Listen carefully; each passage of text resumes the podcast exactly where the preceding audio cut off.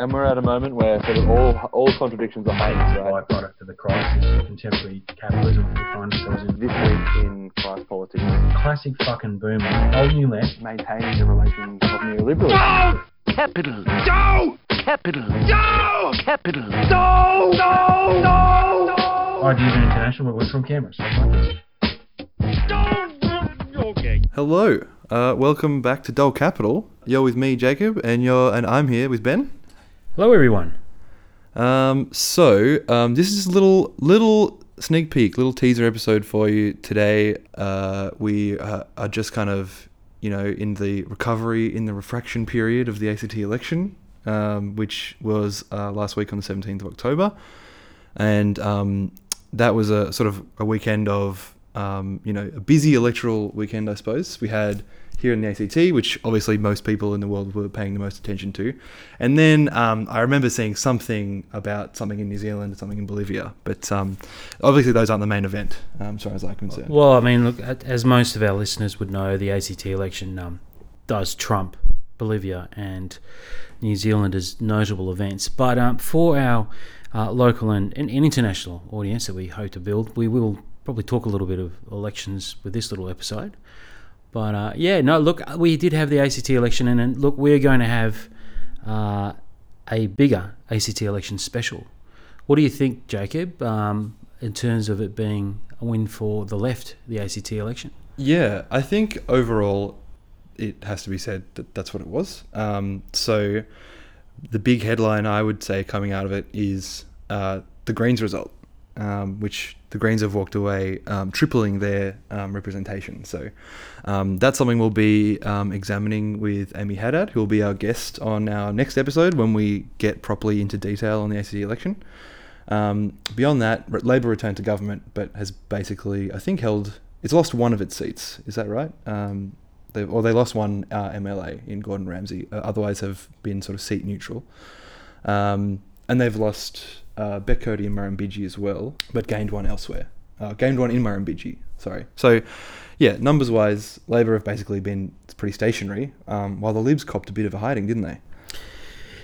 They sure did. Uh, the Liberal vote went down. They had a, over a three point five percent swing, uh, despite the fact that there's been a Labor-led coalition government of one form or another for nineteen years. Uh, look, so do um, make sure you, you subscribe to this show. Mm. You can just subscribe on iTunes, and we'll have that A C T election special coming up. We're going to be talking about, uh, you know, was it a win for the left, um, national and, and territory uh, factors t- for the election outcomes. We'll be talking about campaign strategies and tactics and what can we um, learnt from that experience. We also want to have a talk about, you know, are there any national implications for Australian politics, but I think in particular we're most interested on Dull Capital on opportunities for democratic socialists to help shape what happens in the electoral process where in our community but also elsewhere. Uh, so, you know, we're interested in party democracy as well. Does the result have a, an um, uh, meaningful um, impact on how party democracy is going to play out in the A C T Labor or even the Greens, who um, demonstrated some interesting democratic processes with um, the election result. Uh, and we'll be talking about where to uh, for democratic socialists, or with Amy Haddad, our special guest, who's a long-time Labor and union activist. And Amy has had extensive experience in roles across A C T Labor um, for some time. So mm. do stay tuned to that uh, next episode. That'll be great. Uh, but for the time being, um, why don't we turn uh, and spend the, less, the rest of this little mini episode um, just chatting about some of those other minor um, footnotes on the weekend of the A C T election, that being New Zealand, firstly, where um, Jacinda Ardern's walked away with a, a massive win, it looks like. They've done incredibly well. Yeah, look, superficially, you could probably actually go and paint a brush and say that the left internationally had a had a big win. Mm. New Zealand, the, the left one in, in New Zealand, the left one in Bolivia, uh, and the left one in the A C T, of course. Mm-hmm. Um, obviously, paramount on most people's minds. Maybe it is the corporate media conspiracy that uh, the B B C World News did not cover the A C T election result, nor did many of the mainstream uh, media outlets in Australia cover the A C T election result. Uh, but New Zealand, yes.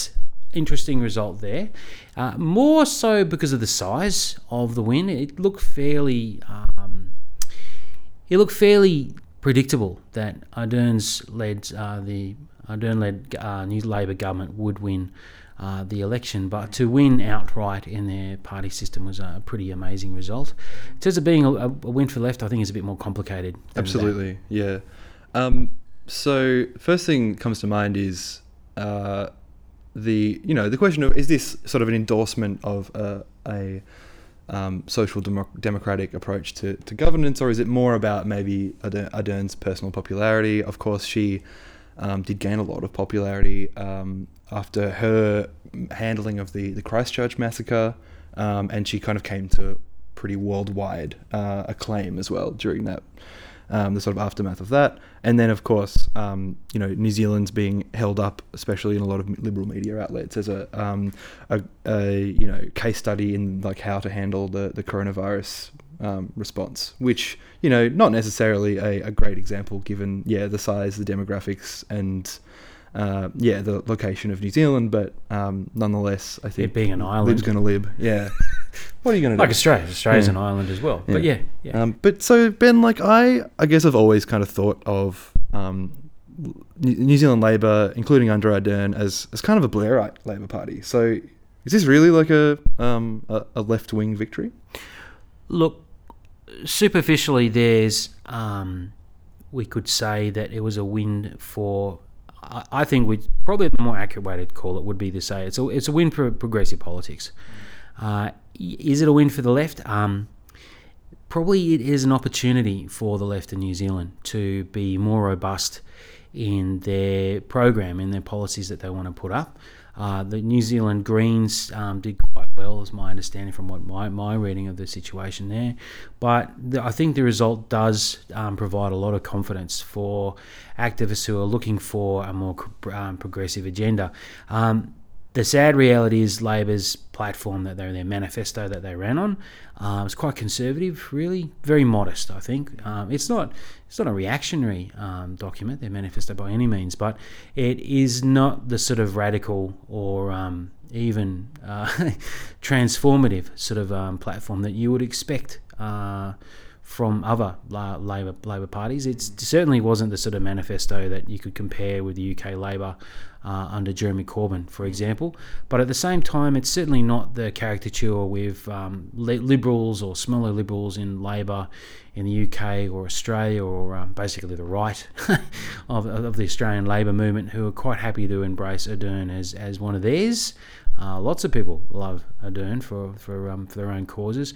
But I think if you actually... Um, look at what was actually on offer, it's um, not particularly radical, nor is it at the same time uh, a complete, um, you know, yay capitalism uh, uh, victory. Uh, Ardern has um, has been on the record of, of saying a number of things very critical of, of capitalism, and they, the New Zealand um, Labour Party have brought out some po- um, policies that have had a had an attempt at trying to um, improve some of the situations in New Zealand. Um, Sadly, though, uh, poverty and uh, inadequate housing, heating, um, things like that have been a, a real concern for uh, the working people and poor in New Zealand. New Zealand also has some uh, very low uh, rates of pay. They still have not um, really structurally come to terms with what the national-led government, or the uh, we'd call them Tories or Liberals, if you like, the, the Nationals, which is the main um, uh, party, uh, the, uh, the, the main party of opposition or party of government, um, who dominated New Zealand politics for a very long time with a very neoliberal agenda, which really did play havoc on um, the situation that people have still, you know, decades now are still suffering from. So, uh, yes, win for progressive politics, win for socialism, no, mm. but there's an opportunity there for, I think, people for to um, push for a more radical agenda. Mm. So if that was like, you know, a disappointing, um, you know, platform or manifesto, whatever they're calling it in, in N Z, um, it kind of raises for me the question of uh, when is the opportune moment for socialist activists within a social democratic party to really, you know, make their voices heard and to try to, to you know, um, try to exert some influence over, over like central party policy. I think that the... Um, the U K Labour example um, is quite clear that it was it, it was necessarily, you know, when Labour had been out of office for a long time, um, and party me- the party membership particularly was looking for some some some renewal. Um, that um, Momentum and, and Corbyn's kind of section of the party were able to really, you know, exert a huge influence on their platform. And then that, that twenty seventeen manifesto, which was certainly, like, historically the most um, the most progressive uh, manifesto or platform of any social democratic party in the Anglosphere, um, or, you know, major social democratic in the Anglosphere, um, has ever put out. So um, on the other hand, you know, for example, in Canberra here, we've got a very long-term um, entrenched Labor government that is certainly not going anywhere, um, uh, as evidenced by the most recent results. Um, maybe that's something we'll have to get into um, when we chat to Amy about um, the A C T election is, um, yeah, um, what's the role for just generally into these social democratic parties? What's what's the what's the role, and what what are the opportunities that the left should be looking for um, as they engage with their parties in their in their democratic processes? Yeah, push harder. Mm. I think is um, push harder and, and organise to push harder. Uh, it shows that sometimes there can be opportunities where the leaders of a social democratic force or a liberal force that is sort of regarded as the mainstream, uh, the respectable opposition or the respectable party of government, that there is an opportunity there for socialists to cut across that. And I think the, the New Zealand situation, while not being... Um, comparisons with U K are, are difficult because U K has uh, a really terrible electoral system. They have voluntary voting, but it gets worse in the sense it's, um, you know, first past the post. It's just put an X on a party. Um, that helps entrench Tory rule in the U K. Whereas New Zealand in the, um, I think it was in the early nineties, they adopted a, a multi-party uh, assembly. And what that means is that Labor has um, been, uh, until now, has been unable to form government by itself. Um, I don't even think the Nationals are even able to do that by themselves, but there was always a, a conservative force, or uh, New Zealand First, for example, a populist right-wing party that were quite happy to form governments with the, with um, other parties in the past. Um, so because they've got a multi-party electoral system, that is definitely a difference.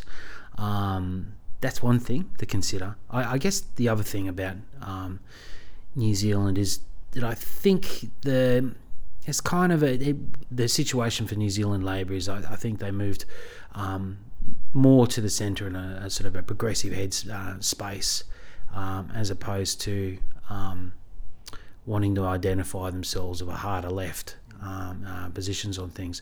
Um, uh, having said that, um, some commentators talk about the fact there's an interesting. Um, almost say they almost regard as organic um, collaboration that goes on between Green Party and Labor Party activists on the ground. Mm. Um, you hear stories of Green Party, New Zealand Green Party and Labor Party activists will look after each other's electoral signs and, and yeah, things right. like that. So, sadly, that's not reflected um, sort of further up at the um, the sort of top levels of parties of their, their candidates and their, uh, yeah, their staff. And yeah, well, it's something that doesn't necessarily like. Uh, it sounds like it's a far more um, positive sort mm-hmm. of thing that may even um, you know it, it has inroads in terms of how they organise things, which is something very foreign to, to the way we, we do things in Australia, even in the A C T, where um, there's often a you know quite silly uh, antipathy towards people from yeah. Um, but I'd say you know, even like at that at the bottom level, at the grassroots level of of, of volunteers, um, it's better, much better. Mm, yeah. But things like, for example, um, there was a particularly unedifying display that we saw a couple of weeks ago with uh, in the Queensland yeah. election. Um, there was uh, a candidate uh, and um, staff, and uh, including some also some federal members um, piling onto a, a Greens volunteer over a satirical tweet, for example, um, and trying to attack each other. Like you know, um, federal politicians trying to attack each other over it and their endorsements or non-endorsements of the the offending yeah. tweet, et cetera, et cetera. But honestly, like at the yeah at the bottom level, at the level of actual membership and volunteers, I would say you never you don't see stuff like that. You don't see much. that. Yeah. But yeah, I, I recommend um, listeners, and I know. Look, I, I was actually really heartened to hear we, we'd had so many downloads um, over the last little while. We've been doing this this podcast. Yeah, we cracked the hundo, didn't we? Yeah, yeah, yeah. We had over one hundred twenty-one or something. Lovely. When I looked at the other week. And, Thank you, listeners. Thanks and, for tuning in. Well, considering that we initially thought that we were maybe talking to thirty people, yeah, um, we've done a lot better than that. Yeah. We we achieved our target. And hello to our regular yeah. listeners, most of um and the ones we've never met before, because um, originally we thought it was a way to communicate with people who we uh, who we know and respect, mm. and um. Uh, where people actually sort of enjoyed the idea of having a listen to Jacob and Old Man Halliday have a uh, Old Man Ben have, have a bit of a, a wrangle, but hopefully be a little bit ed- agitational for mm. them uh, to get us through. So mm. well, now it's gone to our heads, yeah. um, and we're going to be incessantly selling you mattress products, um, you know, Viagra, all kinds of stuff. Definitely. So get, tiers of membership. Get ready for that. Um, yeah. Oh yeah. Yeah. Big member, little member, mm-hmm. uh, tiny member. I, yeah, yep. it's going to be it's going to be huge. Oh, before we move on, yeah. there's one other thing I was thinking. I'm interested what you think about this, but it's maybe to a lesser extent um, applies to Bolivia too, but something I thought about, the uh, effect of the New Zealand, the Labour victory you know, in the New Zealand election in Australia. Um, do you think there might be some sort of objective change in, in Australia as far as, like, we know, of course, that big social democratic parties like the Labour Party rely on a kind of um, collaboration between, you know, trade unions, working class people, and the kind of progressive professional, you know, elite yeah. in in, the, in our country. White collar professional. Um, yeah. yeah. Um, my guess is that the a big resounding victory for New Zealand Labour, what it does do is it puts a, a bit of momentum Um, into those social democratic parties like our Labour Party, um, because it probably, you know, creates good feelings for these uh, a lot of these kind of, you know, um, liberal professional class, um, people who maybe find themselves voting to pick a winner, um, or or maybe just, you know, um, like the idea of um, voting for the, like Labour parties, but find them to be maybe unrealistic prospects for governance or, or whatever. Mm. Um, that This is a small thing, but I think that uh, big wins like the New Zealand one, where you have, uh, what is it, like mainly a, a liberal professional party, um, having having big success, that it it's a good thing in that it does sort of create some momentum for the uh, the Labour movement generally in the Anglosphere, you know? Yeah, in a roundabout way, I mean, look, it's positive. But we've got to remember that there's different motivations for people who looked for, to, a, a, to a win Uh, in another country as um, uh, for inspiration, mm. so to speak. And that's something like socialists have always looked to um, uh, look to internationalism as a as a way to um, it's, it's part of the critique. We uh, have a critique that there's an international worldwide system called capitalism, and that creates a working class, as uh, Karl Marx would talk about. The gravediggers of the system is uh, are, are the working class, and the working class is everywhere around the world. Now, for us as socialists, I think we look to a, the Ardern victory and say, well, that's nice, that's good, um, but there, we, what we'd really like to see, well, best, uh, all the best in solidarity with those in New Zealand who want to see um, their industrial laws changed more, so it's easier for unions to organise. Um, we want to see uh, who want to see outcomes for the wages in uh, New Zealand to actually, you know, keep up with the cost mm. of living. Um, who want to see a fair taxation mm. system. Uh, New Zealand was one of the earlier countries to bring in a um, what we call a goods and services tax, um, which is, you know, or a, ta- a tax VAT, on a value-added VAT, tax. Yeah. If you're from Europe, you might call yeah, it yeah. a VAT over there. Um, you know, incredibly regressive tax. Um, there's and like I mentioned the housing. There's there's been all sorts of social issues that occasionally someone will, you know, pull their finger out and actually go and look at it and go, well, this isn't great. And if you really, you know, wanted to delve into it, like, well, what has New Zealand Labour done to actually help change that? So, I, you know, all Not power much, to those yeah. who, who really want to see more of a shake-up. So yeah. but that's your, the inspiration your, for your us. Your average kind it? of, your average, um, you know, well-heeled swinging voter, I think, uh, does look at the New Zealand election and they go, oh, you know, um... why can't we have uh, a sort of intelligent, compassionate? Uh, it's all personality-based stuff, right? Like, yeah, yeah. Um, you yeah, know, yeah, a, right. a smart woman, uh, you know, intelligent, compassionate person, a, you know, like a um, a competent, professional manager of our state affairs, and they look at that and it changes. It's, it's it's probably on the whole, it's a minor victory, but it's good for us in that at least that they can I'd start to, if that's if that's the level they're going to engage with politics on, that they might start to engage with it. With us on that level, then Maybe. fine, great. Yeah, nah. Well, yeah. I mean, that's that's fine. Mm. Uh, it is. Look, I, I, I, I do find it amusing. It, it'll be the Labor parliamentary, the federal parliamentary Labor um, politicians, the, the ones who wax lyrical about uh, um, Ardern, um, who, yeah, you just got to question what are their motivations for, you know, um, thinking this is all wonderful. Particularly, they try to they go, this is wonderful, and use it as a mirror back on themselves. Mm. Um, and that's um, certainly, you know, I, I'm scratching my head. I was looking at. Um, just some interesting stuff about the national executive of the A L P recently, as you do. Must have been bored. Randomly, I was reminded, um, looking at some pre-selection processes and thinking, you know, how is it that we have um, such an oligarchy that runs a federal oligarchy that runs um, the federal, well, runs the A L P, mm. that can come in and, you know, overrule um, state branches, overrule members of democracy and impose candidates and things like that. So we've got a lot to actually do as a movement in this country to be far more democratic. And, and that, that probably leads to the point. Um, I don't know much at all about how Labor organises this process in New Zealand, but the fact that it's a multi-party ele- election um, actually points to the fact that you have to um, be very grassroots to get out and do that. Yeah. And...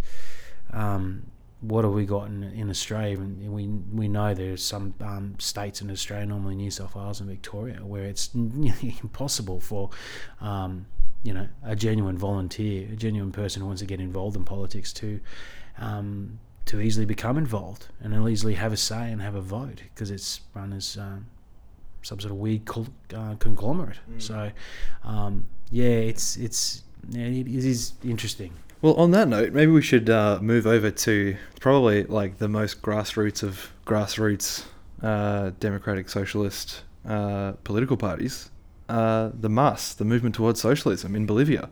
Um, they've had a massive, massive blowout victory um, in what was, you know, basically the postponed election, um, which happened a year ago approximately, and then... Uh, Well, um, do you want to take us through just like the very the broad stroke uh, history of what just happened in Bolivia over the last sort of twelve months or so? Yeah. Well, look, look. This is my look. I'm no by no means an, an expert in this area, and other people would be, but my sim- simplistically, uh, the Morales government is a, a socialist, a you know democratic socialist mm, government, sort of a, um, a coalition in, between yeah. a massive you know indigenous movement, yeah. uh, and yeah, like a, yeah, a, yeah. a democratic socialist, yeah, yeah currents. Party, um, yeah. Some people talk about the, uh, I guess, a, a progressive left in the in the universities. Uh, you know, I, some people talk about it as basically you yeah, have this sort of interesting amalgam of yes, indigenous activists, um, you know, uh, uh, trade unions and mm. um, professional mm. academics, really sort of forming the, the nucleus to that um, movement, and, and really coming off the back of a movement as opposed to just being a political party that won um, last year.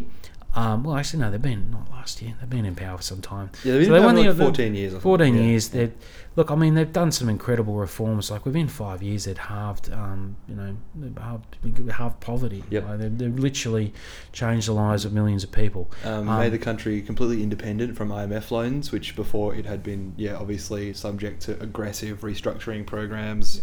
And, um, you know, brutal conditions of austerity, as I M F loans typically are yep. um, conditioned upon. Um, yeah.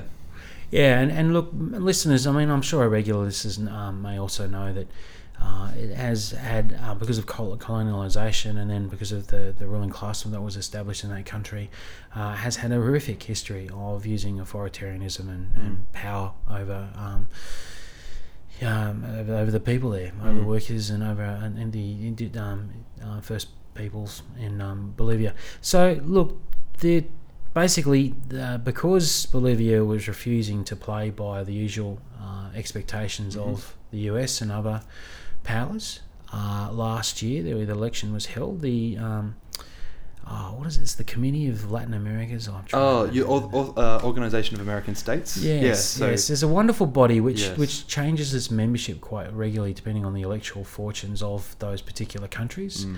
uh, and unfortunately for Bolivia, mm. um, at this well, so that particular it's, it's sort of time, set up as a, a, it's sort of set up as a. Sometimes it presents itself as more of like an electoral watchdog, basically. Yeah, yeah. Um, sometimes it's it's more of a peak. body, but I think largely it's not. It's like more of a, an N G O basically, um, and so yeah, they had their election um, late in twenty nineteen, uh, and there, basically what happened was uh, M A S were returned. Um, they had won outright in the initial election without needing for a runoff, but their margin was reduced slightly, and that's usually been attributed to some disputes basically over uh, the uh, industrialization and nationalization of, of most, mostly lithium production, yep. as I understand it, and that there were some conflicts um, between some of the indigenous groups that make up the core base of um, the M A S party, which were, you know, living around these particular industrializing areas. Um, they were objecting to um, that industrialization, encroachment on their lands, and um, so legitimate um, grievances for sure. Um, and that had had a small impact on their overall vote. The second factor, I think, uh, in this sort of apparently, you know, in, in scare quotes, illegitimate election, um, was the fact that legi- uh, that Bolivia has a kind of a somewhat eccentric Um, early reporting system, where what will happen is there's an unofficial count that happens alongside their regular vote, their actual official count, um, and the unofficial count will usually just go up until it's quite obvious um, who's won, and then they'll stop counting. And I think what happened was uh, the unofficial count was going on. Um, of course, M A S's support Uh, really mostly resides out in rural areas, which count much more slowly. And there was a big jump in the unofficial count. Mm. Basically, a, a bunch of rural areas started reporting in, and M A S's um, you know, estimated vote total um, skyrocketed quite suddenly. Um, but their overall vote looked like it was low.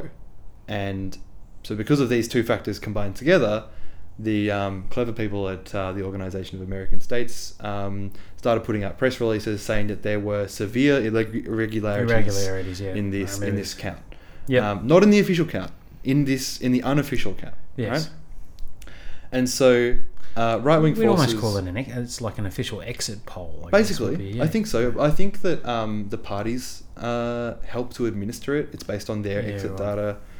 Uh, I don't understand it. It's, you know, it's quite yeah. esoteric. But... Um, Basically, um, the right-wing forces that represent the kind of, you know, the bourgeoisie in um, the sort of the commercial bourgeoisie, the old, you know, comprador class and its mm. descendants as well, um, which both exhibit quite intense, you know, anti-indigenous um, Christian fascist sentiments, mm. um, uh, seized the opportunity to declare the election illegitimate, uh, and meanwhile the military backed them. And uh, su- suggested that Evo Morales, um, you know, uh, leave leave Bolivia, which he eventually did. Yeah, he had which, to get out, or yeah. um, was going to be, you know, locked yeah. up. And and out of that, what we had was the perversity of uh, a whole number of Western nations, and to the great disgust of a number of um, liberal media outlets, all piling on to claim that Morales and M A S had gone and rigged the election and the like. Um, instead, what, what happened was, and then sort of calling a, a military coup somehow a legitimate thing, mm. uh, to install in power mm. a political party that gained only eight percent of the vote. Mm. Um, for some really good, some, I, I re- highly recommend, look, I mean, we're fans of Navarro Media. We, we really do enjoy their stuff and, and other um, great podcasts and um, Uh, alternative media outlets out there, but I do remember them doing a number of uh, shows about Bolivia, mm-hmm. and um, well, well worth going and um, checking out their stuff at Navarro yeah, Media. For sure.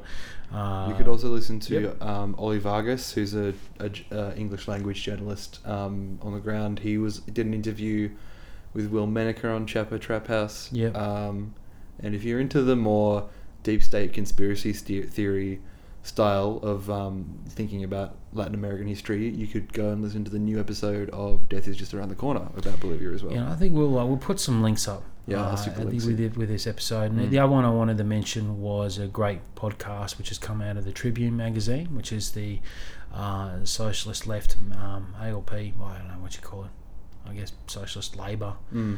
um, current uh, socialist campaign group. Is it affiliated with them? Yeah, I'm, I'm not sure. Not? It's sort of a banner and rag, right? Yeah, it's yeah. It, look, it's a, it's a hard. It's normally a, a you know a hard mm. hard left mm-hmm. um, socialist magazine, which they've resurrected mm. in the U K a little while ago. But anyway, they've started a, a new um, podcast uh, uh, under their uh, masthead. Uh, it's called The World to Win, and it's got um, the very well-known uh, U K economist Grace Blakely on it, um, who she, um, yeah, she's had some excellent people on, but I know recently she had the former Bolivian um, foreign minister on, who was actually talking about the situation there prior to the election, and that was well worth listening to. So there's some things there, some ideas check there, of some things to check out. Yeah. So World to Win, and we'll put some links yeah. up. But I, but I guess the outcome. Mm. Uh, and what, the victory what it's there. resulted in. Um, yeah, like it's lit, the I mean, last twelve months. Yeah, uh, yeah, you've had this like this illegitimate, uh, intense right-wing government, uh, which, as you said, had received something like eight or nine percent of the vote in the election last year. Yeah, um, and they had put um, Jeanine Áñez, uh, the kind of Bible-bashing Christian fascist, uh, in there as president. Um, and they've just been allowed to rule uh, with full full powers as, as a supposedly legitimate government for the last twelve months. Yeah, support of the U S, support yep. of other, all these other Western nations. Yeah. Oh no, nothing to see here, nothing no problems. Here. Yeah. Um, they, I believe, signed up for a bunch of new I M F loans while they were in power, oh, which is fantastic, looking disastrous for yeah. Bolivia. Yeah. We'll see what happens with that now that M A S has come back into power with a bit of, I think, a, a real mandate to um, then to you know somehow, if they can, um, wriggle out of those. those I M F loans and conditions. Yeah. Um, and twelve months of quite intense violence, street protests, um, the targeting of particularly indigenous people uh, who are, you know, targeted because of their support for M A S. Um, and yeah, so that's all led up to this election, which was repeatedly postponed. The um, coup government attempted to ban M A S from running in the election, which is how you know it's a really democratic, uh, you know, movement yes. behind them. Um, and yeah, M A S managed to be able to run, and, and now they've basically won with a with a huge, I think, a meaningful increase on their vote, on previously victorious vote. So yeah, and look, throw in COVID as well. Uh, yeah, that was also another factor. So. Um, Really quite messy stuff over the last uh, twelve months. Why is it interesting? Well, I think on the one hand, for, for people who are believers in democracy and human rights, it's it's worth looking into. But I think with a, a lot of um, countries in Latin America, there are um, so many things you can learn from their experience of organising in communities and um, building alliances and um, building... Um, I guess, uh, socialist politics, which can be emancipatory, but it's also a place where you can also see where things are, well, not so great too. Um, what's been really exciting, I think, since the, the nineties and uh, I guess when we first started seeing more of a turn to um, this type of mass parties and um, involvement in um, uh, social movements and shaking up, even, you know, workplace sort of situations in a, a series of Latin American countries, that's that's been really inspiring. Uh, things for us in, in the left in, the, in Australia and elsewhere around the world to, to look at. So something that, you know, keenly have a look at. But there's also it's also there's plenty of places too from their, their history as well. It's fascinating because we've also seen the way in which um, big imperial powers have used um, that part of the world as their backyard, and um, the reactions the left have had to try to grapple with authoritarianism and, you know, imposed U S-backed coups and the like, where we're talking Chile or military rule in Argentina or, mm. or the like. Well, we've had the failed experiments of um, uh, Castro and Che and, you know, I mean, sort of the uh, well, well-meaning liberals who went off to form single-party dictatorships in Cuba. Um, you know, more historical backgrounds there.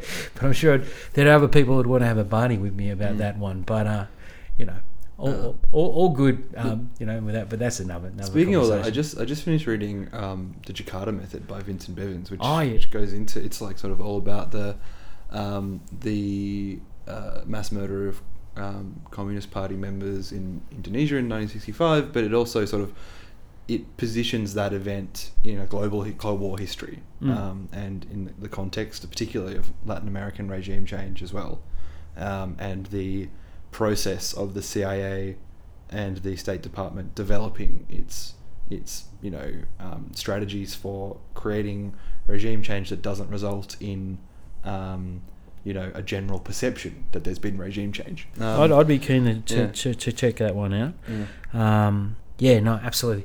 Uh, the the other one, look, it's also that there's the dead end that happened uh, in the in the Cold War, where as a reaction to, I mean, Look, there was a positive thing, that the, the non-aligned movement, uh, which sort of grew out of developing countries, or actually countries who were quite happy to call themselves the third world countries mm-hmm. at the time. Um, they didn't regard it as an insult. No, it was term pride. Like yeah, yeah. yeah. Um, you know, and that that had been led by by Indonesia mm-hmm. um, prior to you know prior to that that horrible um, pogrom. I mean, you know, you can only. The closest thing to describe it that I guess people in the West would understand is, is a Holocaust. Is is mm. really, you know, I'm not not to put it on the the same um, level of the uh, crime uh, committed against the Jewish people.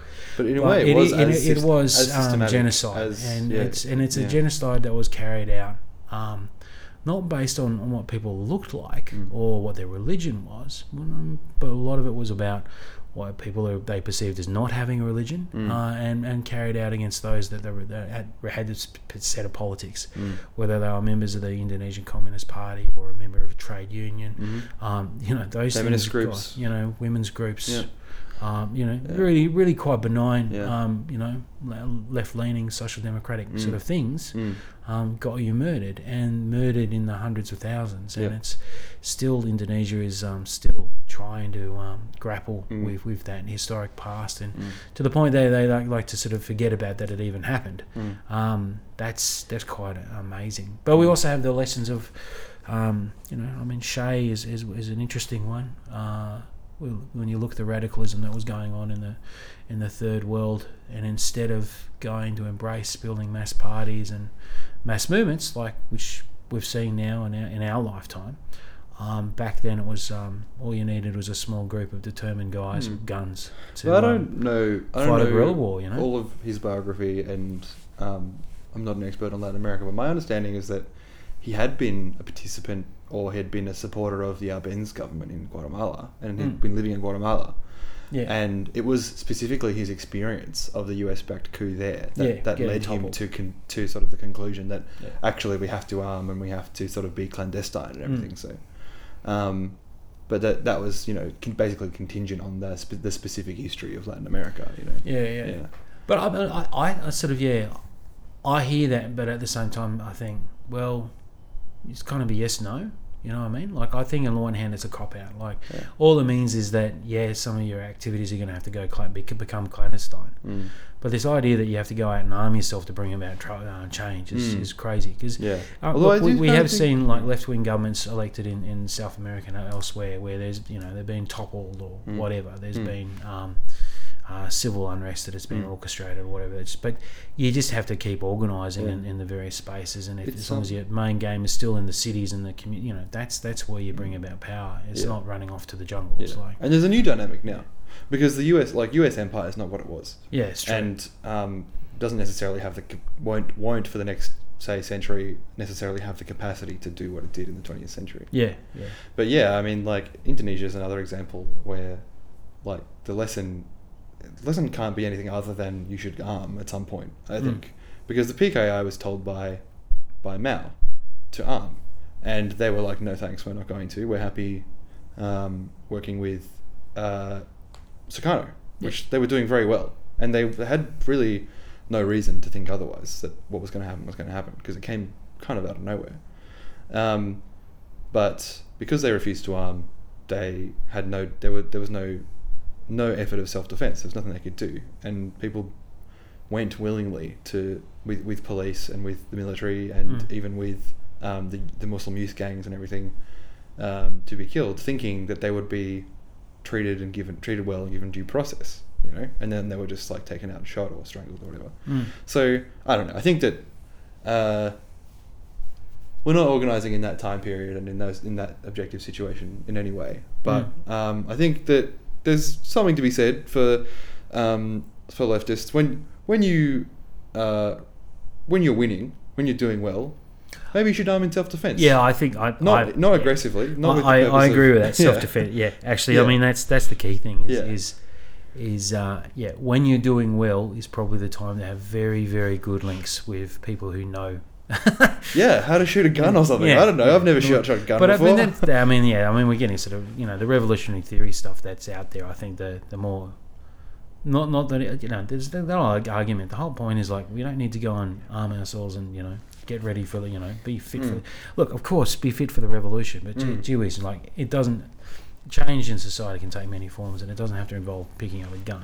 Uh, yeah. Ideally, you want to build a movement that's so big and so powerful that and it's so um, intimidates mm. that a gun uh, would and feel de- silly, le- you know? de-legitimizes the, the rules yeah. that they feel no confidence to actually carry out and persecute. At some point, they will Absolutely. try to carry out a persecution, but the whole point is, is you want to be so big, so powerful, so influ- influential that all those, you know, people who are in the armed forces that have um, family and friends and all the rest of it who are normal human beings would be influenced by that mm. movement and refuse to turn their guns yeah. on, on other ordinary people. And that's really essentially what's happened when you look at the history of successful revolutionary mm. um, upheavals. And I mean, you know, that's how we can describe, like, you know, what get what rid of um, you know, state capitalism in, in Eastern Europe. Um, I mean, other than the ridiculous, really horribly, um, brutally put down, uh, well, attempts to put down the, the revolutions in um, uh, Bulgaria um, you know, and Hungary for a bit, yeah. You know, not much, like, you know, when they talk about the um, peaceful transition in, in Germany, in East Germany and Czech, you know, Czech Republic and all the rest of it.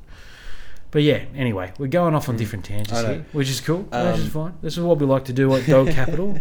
Uh, we're going a little bit international, but uh, look, Bolivia, really exciting. Should be inspired by it. There's one we re- thing, yeah, go um, out and read some more and listen to some um, mm. really cool things, or listen to look, watch some good YouTube mm. um, things on it. But actually, no, like to what you were just saying about um, about growing a mass movement and being a mass party uh, as well. Um, that reminds me of something that I've been seeing a lot of people talking about in their in their reactions, you know, online, um, columnists and people on Twitter or whatever. Um, this like liberal idea that what the lesson we should all take from Bolivia is is that uh, you can vote out fascism, guys, you know, like uh, um, because Americans think that everything is um, everything that they see, all culture and all um, um, all history is like directed towards America and mm. to, you know, because they're the subject of history, um, that they view it as this like lesson about the forthcoming U S election, right? And what they and the lesson is, um, if everybody just wants there to not be fascism hard enough, then they'll vote for that. Which is to say, they'll vote for anything in order to vote against a bad, per, a, you know, a bad option. Um, but in reality, I would say, uh, firstly, if if you think that, it just really demonstrates that you haven't given a shit about Bolivia at all up until two days ago. Yeah. Um, and that you have been completely ignorant of the the reality of the social movement underneath M A S, and the, because it's, I mean, it's called it's called movement. It's kind of yeah, in the name. But uh, the the violence, the the demonstrations, the riots um, in Bolivia since the installation of the coup government last year, mm. um, because what the election in Bolivia on the weekend really represented was the restoration of the actual order. Yeah, the actual social order in Bolivia. Yeah, that people you know, could actually um, in the electoral not have to illegally system. Organise. Yeah, I mean, I, look, that's the the thing I'm inspired. One mm. of the things I find inspiring about M A S was their ability to continue to organise in the face of authoritarianism, yeah. and and that sort of like you know yeah you know being clandestine, but also at the same time being incredibly brave mm. and building um, movements in communities and in workplace. You know mm. that that's that's that's that's how they did mm. that.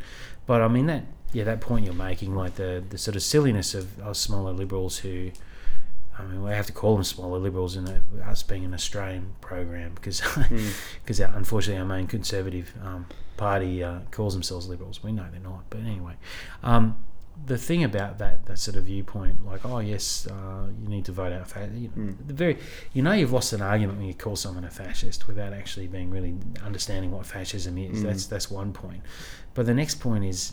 Do they even understand their own electoral system? If you've got U S liberals mm. talking about the U S electoral system, it's like, mate, that it's the parties are pseudo state structures. They're yeah. they're not not like you and I uh, understand as a political yeah. party, which is you pay a membership fee, yeah. you turn up to meetings, you do stuff for yeah. a party, right? You choose to belong to the party.